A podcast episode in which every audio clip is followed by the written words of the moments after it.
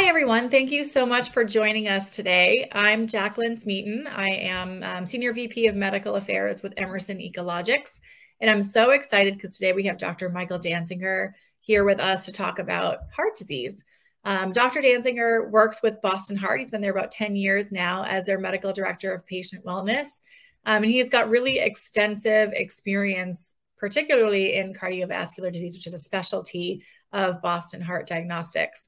Um, Dr. Dansinger is the founding director also of the Diabetes Reversal Program at Tufts Medical Center and an assistant professor at Tufts University School of Medicine here in Boston. And um, is also on the Council of Directors for True Health Initiative, which is a leading voice on nutrition in lifestyle medicine. For those of you who don't know, he's like doing been doing a lot on lifestyle interventions, particularly around cardiometabolic disease and um, published comparison of the Atkins, Ornish, Weight Watchers, and Zone diets for weight loss and cardiac risk reduction in JAMA. So he's got a lot of experience, very well cited, um, and I'm very excited to hear from him today. So, Dr. Dansinger, thank you so much for joining us. Thanks so much, Jacqueline. Thanks for that nice introduction. And I'm excited to give this presentation today, which is all about beating heart disease. So I'm I've um, dedicated my medical career to lifestyle and disease prevention, especially cardiovascular disease, the leading killer in men and women in the United States and throughout the world, and related conditions like diabetes, obesity, metabolic syndrome, etc. And um, I envision um, that you know we as a medical community have the potential to really turn around the trends and the epidemics of these conditions. And these are largely lifestyle diseases, which means we have the opportunity to um, really make a big difference. You know, up in principle, up to 80% of heart disease is preventable um, by lifestyle change but it also means it's a very difficult task ahead. And so I'm um, pleased to have, you know, focused my career on lifestyle and reversing these preventable diseases. And it's my privilege to present, you know, my viewpoints and the evidence um, that, um, you know, um, clinicians have been using to help uncover and reverse cardiovascular disease risk factors. So, heart disease runs in my family. My grandfather died of a heart attack and dropped dead in his early 70s in when I was 11 years old, and his son, my father, um, developed heart disease at the same age as his father. But unlike you know my my grandfather, you know, dad lived through his heart attack um, because um, dad had been making a lot of um, you know lifestyle efforts and taking um, you know preventive efforts that because he he learned the hard way um, from his father's death that there's much can be done to beat heart disease. And i'm learning from them to do what i can for myself and for my patients. So the main advance i want to focus on today is in the testing so I'm talking about blood testing because it advances prevention in very important ways that I'd like to convey during this presentation. And so, you know, by way of analogy, you know, stethoscopes are very important today, but when you want to look deep, when you when you want to know more and look deeper at the heart, we have echocardiography. And X rays are still important today, but when you need to look closer, we have MRI, and the same applies to blood testing for cardiovascular.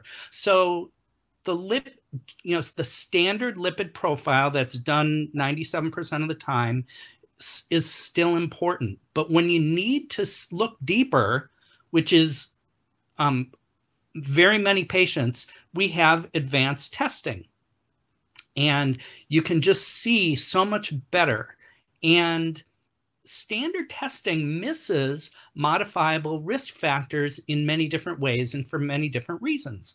So, some of these include the fact that the basic lipids often look normal despite the presence of atherosclerosis and cardiovascular disease. And statin drugs often obscure LDL particle abnormalities. Furthermore, abnormal HDL metabolism is commonly overlooked. Inflammation is commonly overlooked. The source of elevated cholesterol is not properly considered. And testing, like what I'm going to talk about, like what we do offer through Boston Heart, uncovers this hidden risk. So, the key clinical priorities that are well recognized in, you know, by preventive experts are um, the importance of minimizing the atherogenic burden in each patient, optimizing reverse cholesterol transport, preventing diabetes and reducing insulin resistance and hyperglycemia, and decreasing vascular inflammation as a result of those upstream efforts. And so I'd like to spend some time talking about each of those very important categories and how the testing can make a difference. So let's really focus on minimizing atherogenic burden. So many of you in the audience already recognize that low density lipoprotein LDL particles are primary drivers of atherosclerosis. I didn't say they're the primary driver of atherosclerosis. Smoking, hypertension, hyperglycemia are all primary drivers of atherosclerosis. But these LDL particles are crucially important and are major drivers, primary drivers of atherosclerosis.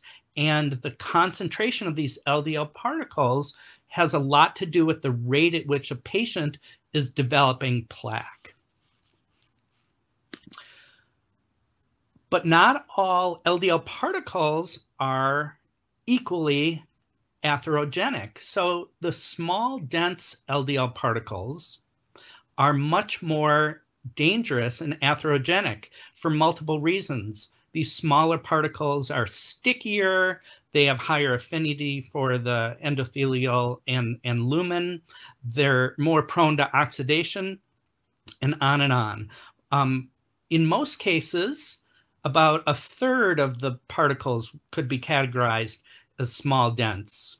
And it's not either or, there's a whole you know size range of LDL particles, but some patients have much more than their share of the small dense LDL particles, maybe up to 60% of their LDL particles might be the small dense one.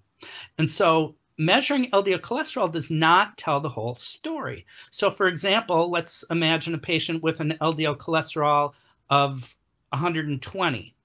Is that distributed into a lot of small LDL particles or a smaller number, a, a, lower concentration of large LDL particles? If you're not looking for that, then I think you're missing something very important. So, how much of the LDL cholesterol comes from the small, dense particles? let me show you how important this this can be. And so in the ARIC study with over 11,000 participants followed over time, when they looked at the small dense LDL particle concentration, quartiles lined up very well with the um, you know likelihood of an adverse cardiovascular event. In contrast, when you look at the concentration of large buoyant LDL particles, did not track at all with the likelihood of a cardiovascular event. Um, from the same study, when you look at the correlation between the concentration of the LDL cholesterol versus the small dense cholesterol, the correlation is around 0.5. Now, if the correlation was close to one, then you wouldn't, then knowing one tells you about the other. But because the correlation is so middle of the road, just because you know the LDL cholesterol concentration does not mean that you've got a good handle on the small dense LDL cholesterol. Let me show you an, another example. On the right is a percentile plot from the same study. And there's a little red circle there um, indicating an individual patient with who's in the 20th percentile for LDL cholesterol, which is awesome. But that same individual is in the 80th percentile for small dense LDL cholesterol, which is a problem. And all of those individuals, maybe a third of them, are have much have more small dense LDL than you would otherwise have predicted if you just took your best guess from the LDL cholesterol. And so it's important Also, it's important to understand that it's the unhealthy sugars and starches that raise the percentage of particles that are the small dense ones. Let me show you. So, you know, looking at multiple studies, this research group showed that the higher your percentage of calories from carbohydrate, the higher your proportion of small dense LDL particles, known as the you know phenotype B. So as you lower your dietary carbohydrate intake, especially the highly refined sugars and starches, you um, uh, you, you consistently expect to see a change, a reduction in the proportion of particles that are the small, dense ones. So let's talk about measuring the effect of dietary fats in the blood. And so we all recognize that there's you know healthy fats and unhealthy fats and although it's an oversimplification the higher the um, you know the melting point of the fat um, the more saturated it is then the more likely it is to to be problematic um, the saturated fats interfere with the cycling of the LDL receptor, slowing down clearance of the of the LDL particles, especially the small dense LDL particles. And um, it's helpful to do blood testing for the range of fatty acids in the blood. And so Boston Heart clients, you know, routinely are measuring, you know, um, in selected patients, saturated fat levels, trans fat levels, monounsaturated fat, a variety of omega 6 fatty acids, a variety of omega 3 fatty acids, and ratios. And to a large extent, the dietary intake drives the levels of these fatty acids in the blood. However, it's more complicated than that. In some cases, there's endogenous production um, especially of saturated fatty acid that re- reflects, um, you know, in you know elevated you know um, adiposity and fatty liver that drive saturated fat. Um, it's important to recognize that all of these saturated fatty acid levels can be optimized um, largely through dietary change and lifestyle efforts. So it responds well to um, you know the right eating strategy. Also, it's important to consider if you have elevated LDL cholesterol, is that mainly coming from food and intestinal absorption, or is that coming mainly from um, synthesis from your own liver? So at Boston Heart, we have a, a, test that we call the cholesterol balance test that looks at cholesterol production and cholesterol absorption. In this particular patient's case, the problem is not with overproduction of cholesterol from the liver. The problem is with overabsorption of cholesterol from the intestinal tract. And so this is the case in about a third of the patients. And it's important to know because the causes and the treatments um, differ. So for patients with overabsorption issues, they're, they respond much better than other patients to efforts to block that. So, dietary cholesterol reduction is most important and most helpful in these overabsorbers. The, the effect of dietary fiber or plant stanols, which compete for binding site in the intestinal tract, or ezetimibe prescription, all of those blocking cholesterol absorption blocking techniques work best in those who are the overabsorbers. In contrast, when you're aiming to block cholesterol synthesis, this is usually um, because of, of you know the, the the main way to do this is to reduce fatty liver via weight loss.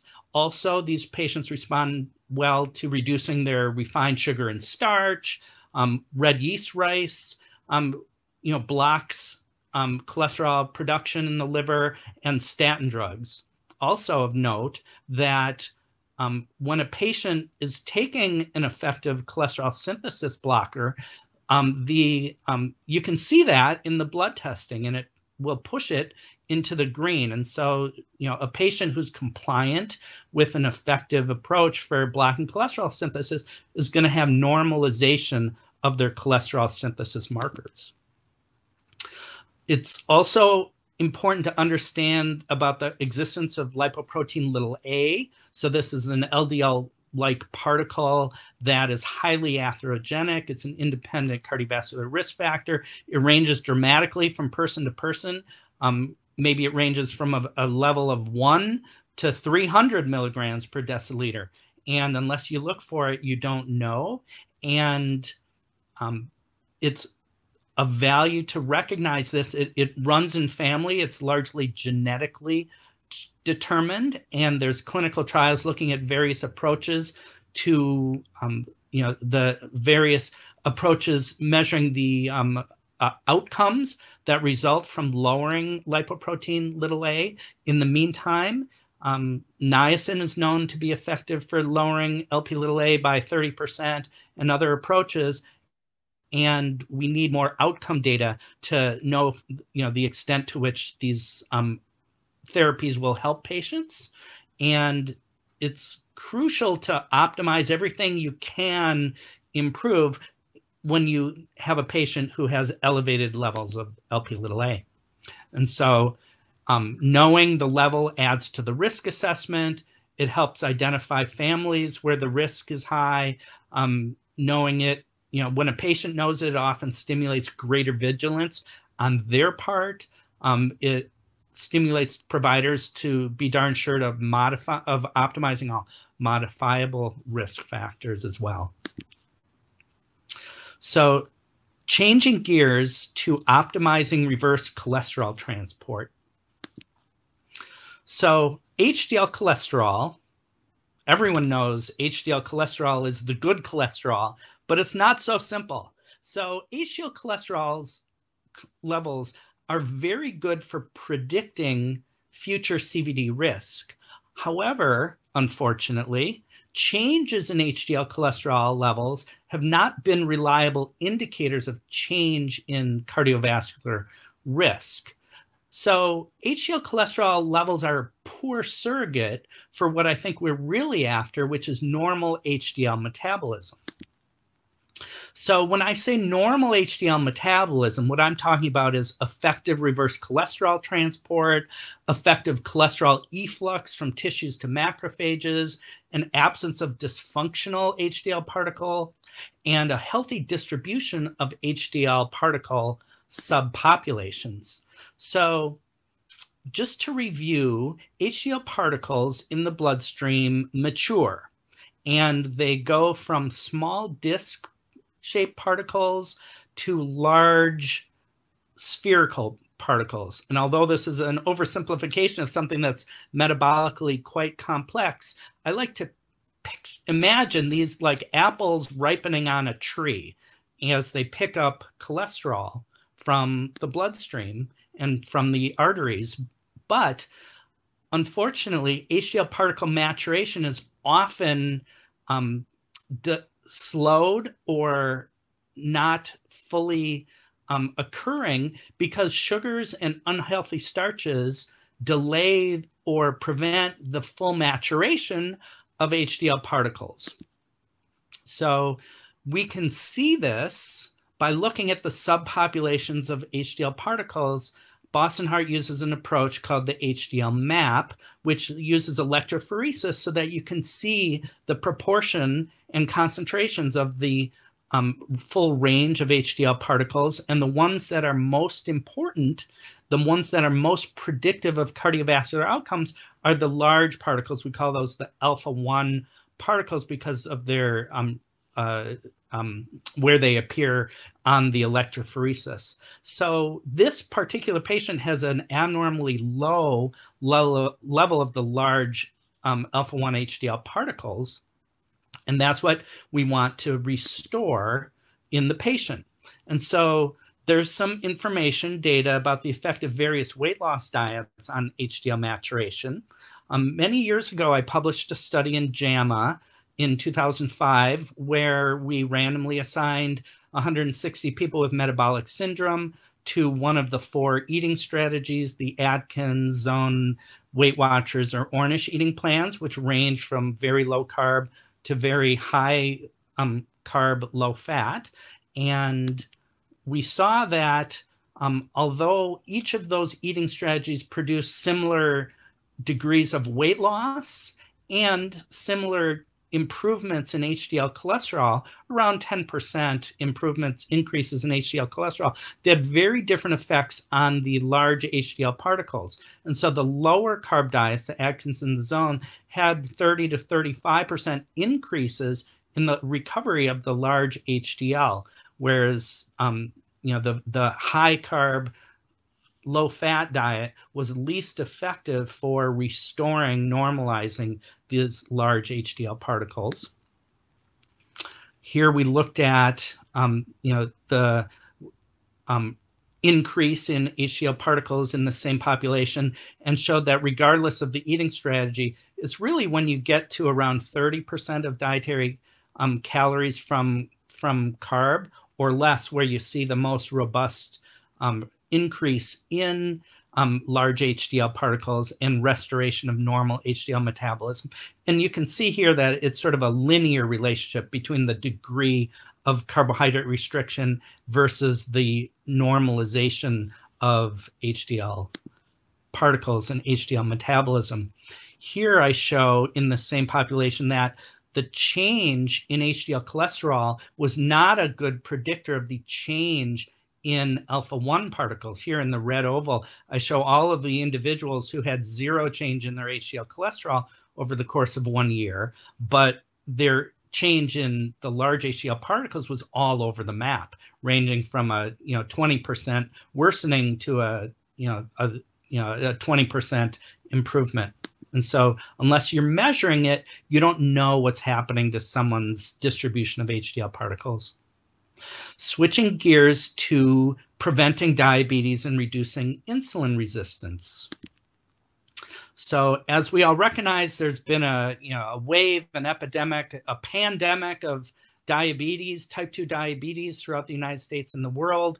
And at this point, less than half of the adults in the US have normal glucose. 15% have diabetes, mostly type 2. Another 38% have prediabetes. And when we look in those, um, individuals over age 65, only 22% have normal glucose levels. The rest have elevated glucose, fasting glucose, or A1C indicating prediabetes or diabetes.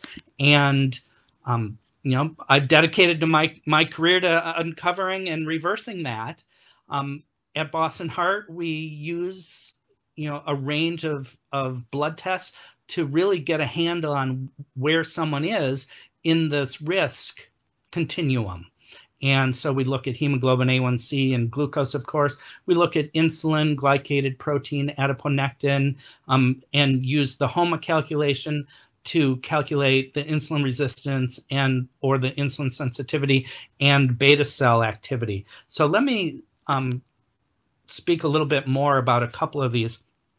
So one test we have at Boston Heart is called the the prediabetes assessment, and it's for patients who have prediabetes, and it really gives an indication of the rate at which someone's accelerating from prediabetes toward type 2 diabetes. And it's based on data from the Framingham Offspring studies, and it uses seven parameters the body mass index, the family history of diabetes, whether someone's using statin or niacin or not, um, their levels of triglyceride, glucose, glycated albumin, and adiponectin, which were all found to be predict independent predictors using you know linear regression modeling with a C statistic of 0.92, which is very high, indicating a, a, a reliable predictability of determining someone's likelihood of progressing from prediabetes to type 2 diabetes over a 10 year period. Um, near and dear to my heart is early recognition of when someone's losing the beta cells. So in the pancreas are the islet of Langerhans. On the left, we see under you know a microscopic fluorescence view of a normal islet of Langerhans with a few thousand you know insulin producing cells. Um, and on the right, we see uh, an islet of Langerhans from a patient with type 2 diabetes. And you can see the cytoarchitecture is um, and the the um, architecture of the islet is um, uh, very sickly looking with with big holes and you know an absence of insulin producing cells dysfunction of insulin production. And so you know we see type 2 diabetes when there's about 40% of the islets um, remaining. And we see prediabetes usually at about 60% of of um, you know beta cell function. But we want to catch it much earlier. Let's not wait until there's hyperglycemia before we can reverse beta cell destruction. So, you know, in this graph, it shows that, you know, for over the course of someone's, um, you know, life, they start out with normal beta cell function, but if they develop insulin resistance, typically from obesity, we see that the beta cells become hyperactive. And so the beta cell activity increases um, with, you know, in proportion to the insulin resistance. And then, unfortunately, after many years, the beta cells just can't keep up and they start to lose the ability to, to compensate for the insulin resistance and then you start to develop prediabetes and hyperglycemia. And then at the point where you've lost 40% or, or you know lost 60% of your beta cell function we see you know diabetes. And i wanted to create a test that would show you where where are you on this continuum something that could help people in all stages of diabetes risk. And so at boston heart we we worked hard to create what's called the beta cell function and risk index.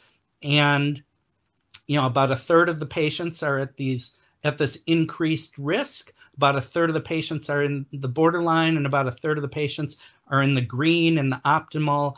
And it gives an interpretation about the um, you know current status of, of their um, you know diabetes risk and provides considerations to reduce you know based on whether the patient has insulin resistance or whether most of the problem is just from beta cell dysfunction and you know there's a wide variety of treatments available and you can use this beta cell function risk index to measure improvements as a result of the various treatments. But of course weight loss is the best way to handle this and whether it's through um, you know, there's different methods for weight loss. We know that surgery um, reverses diabetes very quickly and reliably. And we know that there's weight loss medications that can do that. But my favorite one is to try to address the underlying cause, which is the dietary intake strategy. And it's difficult to um, coach patients and help them make you know changes in lifestyle but with coaching um, many patients can really reverse their um, diabetes risk and recover a lot of the beta cell function. The beta cells regenerate, and um, as patients lose weight and eliminate the underlying causes, and including the insulin resistance, um, we believe they regenerate you know much of their beta cells and so we're not curing diabetes here but we're driving it into remission as often as we as we can switching gears to decreasing vascular inflammation.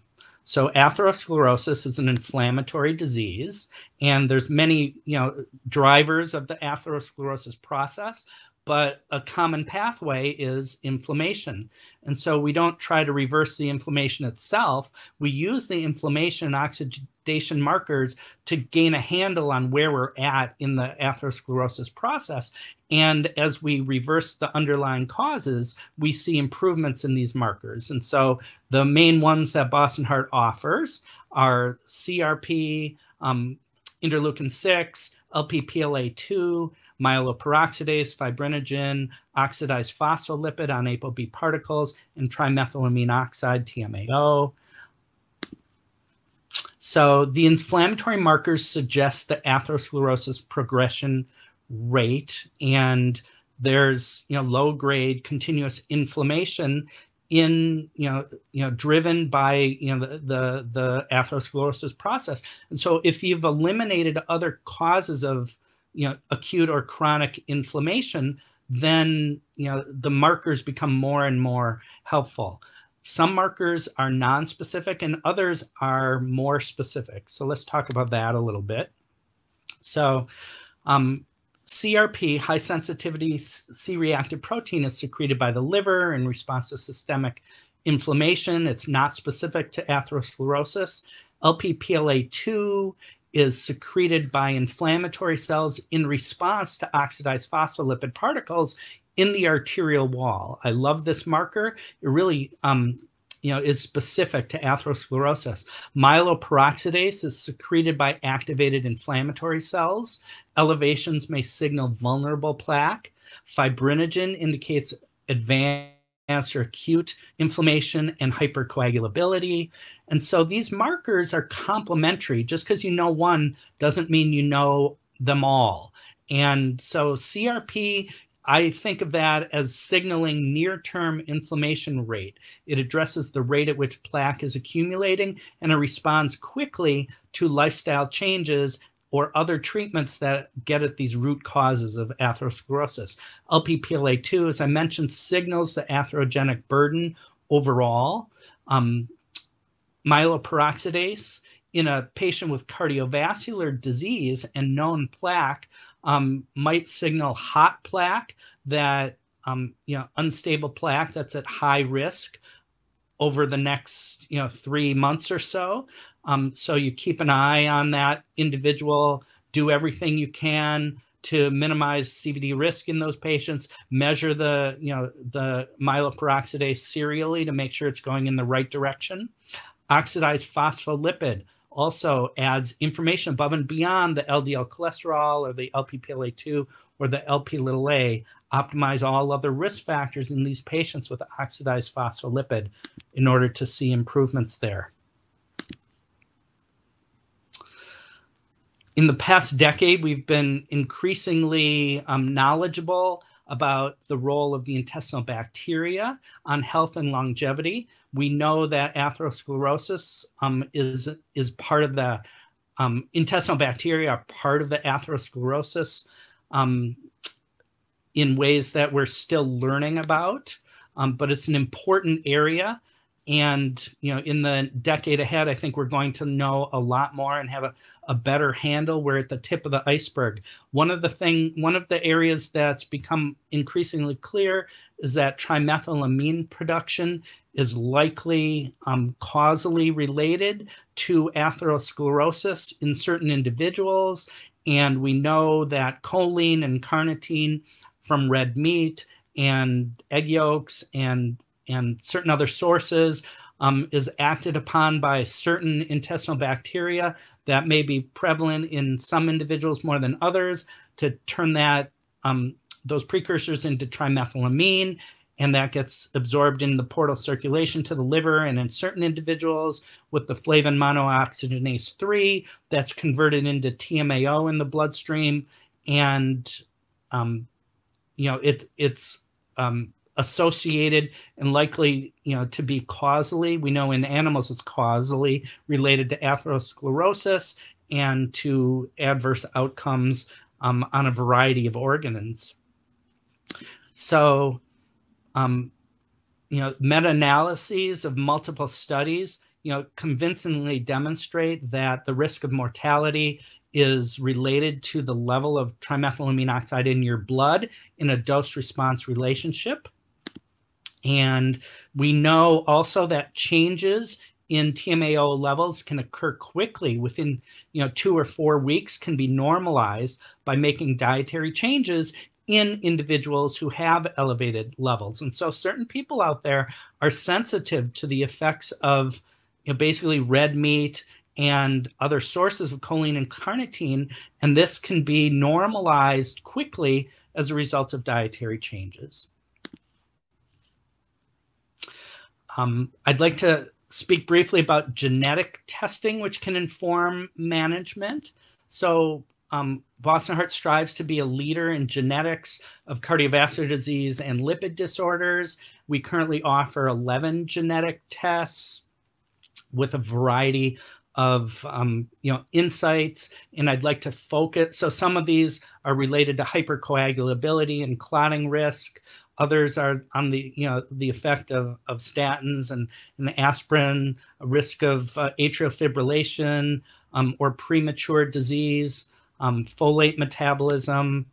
Um, so focusing on three, one of one of them, one of our genetic tests gives clinicians insights about the risk or or likely presence of statin induced myopathy. So we know a lot of patients discontinue their statin therapy or maybe red yeast rice or other um, cholesterol blocking medications, production blocking blockers um, because of you know myopathy and symptoms and it can be helpful to know whether the patient you know you can measure ck levels they're not always going to be um, you know the you know a patient could still have myopathy um, you know with normal ck levels um, knowing the the whether they're at increased genetic risk and about a third of the patients have a genetic variant that puts them at increased risk four and a half fold um, increased genetic risk of statin induced myopathy.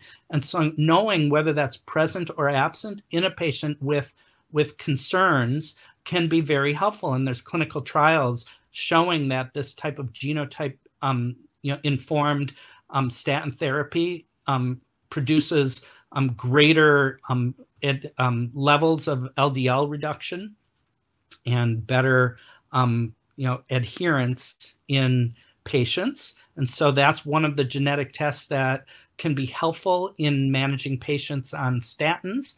Um, another um, uh, genetic test that adds value is the MTHFR, which has six common variants with differing methylation efficiencies. So, um, MTHFR enzyme is involved in methylation, including methylation of DNA, and you know some people are only work going at you know 50% or 25% efficiency of their methylation enzymes and it's likely that in those individuals who have um, you know in suboptimal methylation that methylated folate supplementation um, can um, have a, a, valuable role. Other patients have normal, and so you know I happen to be a double heterozygote estimated to be at 61% methylation efficiency. I take methylated folate for that reason. I think I have more to gain the, by, by doing that and nothing to lose. Um, also, um, haptoglobin is of value in patients with type 2 diabetes. So we know in general about one third of people have a haptoglobin variant that um, that interferes with that that increases the risk of oxidation in the bloodstream and in patients with diabetes type 1 or type 2 we know that the combination of the haptoglobin 2-2 variant um, in the setting of hyperglycemia accelerates um, the risk of atherosclerosis and adverse CVD outcomes. And we also know that in randomized trials, those individuals who receive vitamin E um, benefit if they have the haptoglobin 2-2, but not the others. So the combination of diabetes and the haptoglobin 2-2, which is in about 35 to 40% of individuals with, with diabetes, are the ones who benefit from vitamin E, 400 IU per day. So which patients to test? Well, I'd propose testing, and it's under the clinician's judgment, of course. But when the clinician's diagnostic impression of the CVD risk will change, when the patient's understanding of their CVD risk will change, when the patient's or the clinician's urgency to reduce risk is effective, when the results might influence the dietary strategy or the intensity of lifestyle modification, or the medication or supplement selection and the dose intensity, or the frequency of follow up. If any of those are likely to be influenced by the testing, then I think it makes sense to do the testing. And so the patients who benefit the most, I think, are those whose lives will improve from the testing, those who would not otherwise be motivated to make lifestyle changes, or patients who need to know whether hidden risk is present, or patients at increased risk due to known CVD or metabolic syndrome or diabetes, etc. It's not enough just to uncover hidden risk. We need to be good at helping the patients modify their risk, starting with lifestyle. And so Boston Heart strives to um, you know, provide something ultra personalized for the patient. And we have an algorithm that uses a combination of blood tests and the patient's health history and the patient's individual um, preferences to create something that's ultra personalized. So I don't have time to get into this in detail, but um, Boston Heart uses a questionnaire that is very brief and patients and providers who order Boston Heart testing have access to all of these tools on the on the on the Boston Heart patient portal for their patients. We offer a range of eating strategies. So some individuals are interested in something that's vegan or vegetarian or Mediterranean or carb controlled or paleo or just something that's regular American but a healthy version. And so we have flexibility in our eating strategies. Um, we use over 100 different patient attributes to personalize and customize the um, eating strategy and the life plan. A life plan is an electronic document that is 20 pages of full color, beautiful um, um, document for patients so they understand the rationale and how their eating plan is personalized to them. It provides, you know, a, a food list of foods to focus on, foods to focus away from, and those borderline foods in between, a seven day menu based on their food preferences and their eating strategy and their calorie target and there's links to recipes. We add um, helpful engagement tools and coaching. So we know that, again, it's not enough just to give someone a nutrition prescription. Engagement is crucial. And we have Boston Heart has a coaching program where patients can, um, you know, purchase coaching sessions for less than they would pay you know, for a copay at the doctor's office, for um, one-on-one sessions with dietitians.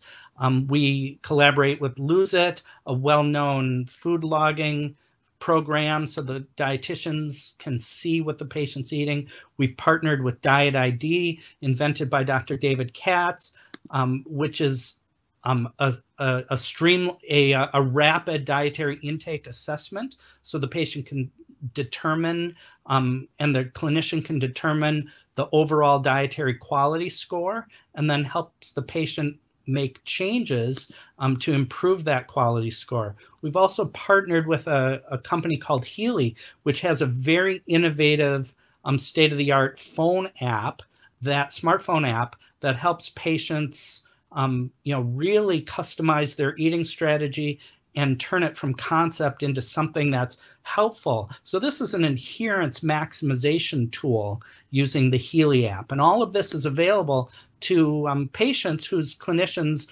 um, use Boston Heart's testing.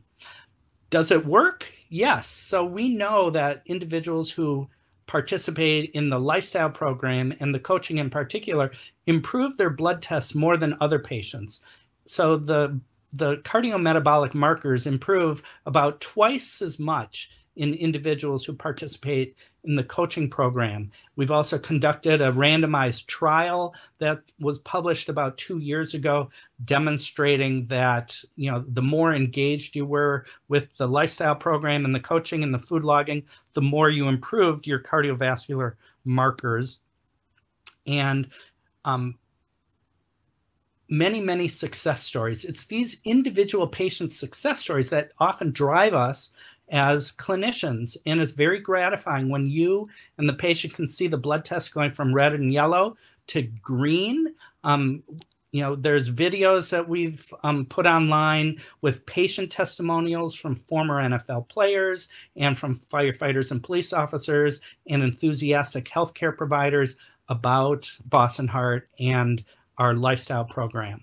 And so we know that clinicians and patients can beat heart disease if they have a systematic approach, if the clinician and the patient work together. And that's what drives me to stay excited about my work as a preventive medicine specialist and an innovator at Boston Heart. And um, I'm I'm excited about the future and feeling ap- optimistic. And I'm going to finish with this two minute poem that really um, helps convey my optimism about what we as providers can do with patients. And so I call this the heart of the apple. In the heart of the apple, deep in its core, live the seeds of potential with greatness in store. No matter the size, the shape, or the skin, the apple's real treasure resides deep within. The flesh may be perfect or damaged and bruised, but the seeds are still in there, though too rarely used. They could become trees with strong trunks and roots, blossom in springtime, bear splendid fruits. But seeds cannot grow without special care water and sunshine, soil and air. And so it is with people, you see, treasures of nature waiting the key that unlocks the spirit, the spark, the seeds, unleashing the passion to realize great deeds. The best place to seek it, the best place to start is down deep in the core, right at the heart. The heart holds the key to shedding our strife. By making it strong, we live our best life. By working it hard and feeding it right, the body transforms. We reach a new height that frees our potential abilities to fulfill our awaiting destinies. But we all need some help. We all need great teams to strengthen our hearts and live out our dreams. So let's help each other be all we can be. Now let's grow the seeds to our best apple tree. Thank you very much for this opportunity to present today. Thank you so much, Dr. Dansinger. This is the first time anyone's ever read a poem on the webinar, and it's so beautiful and true. And thank you so much for sharing that.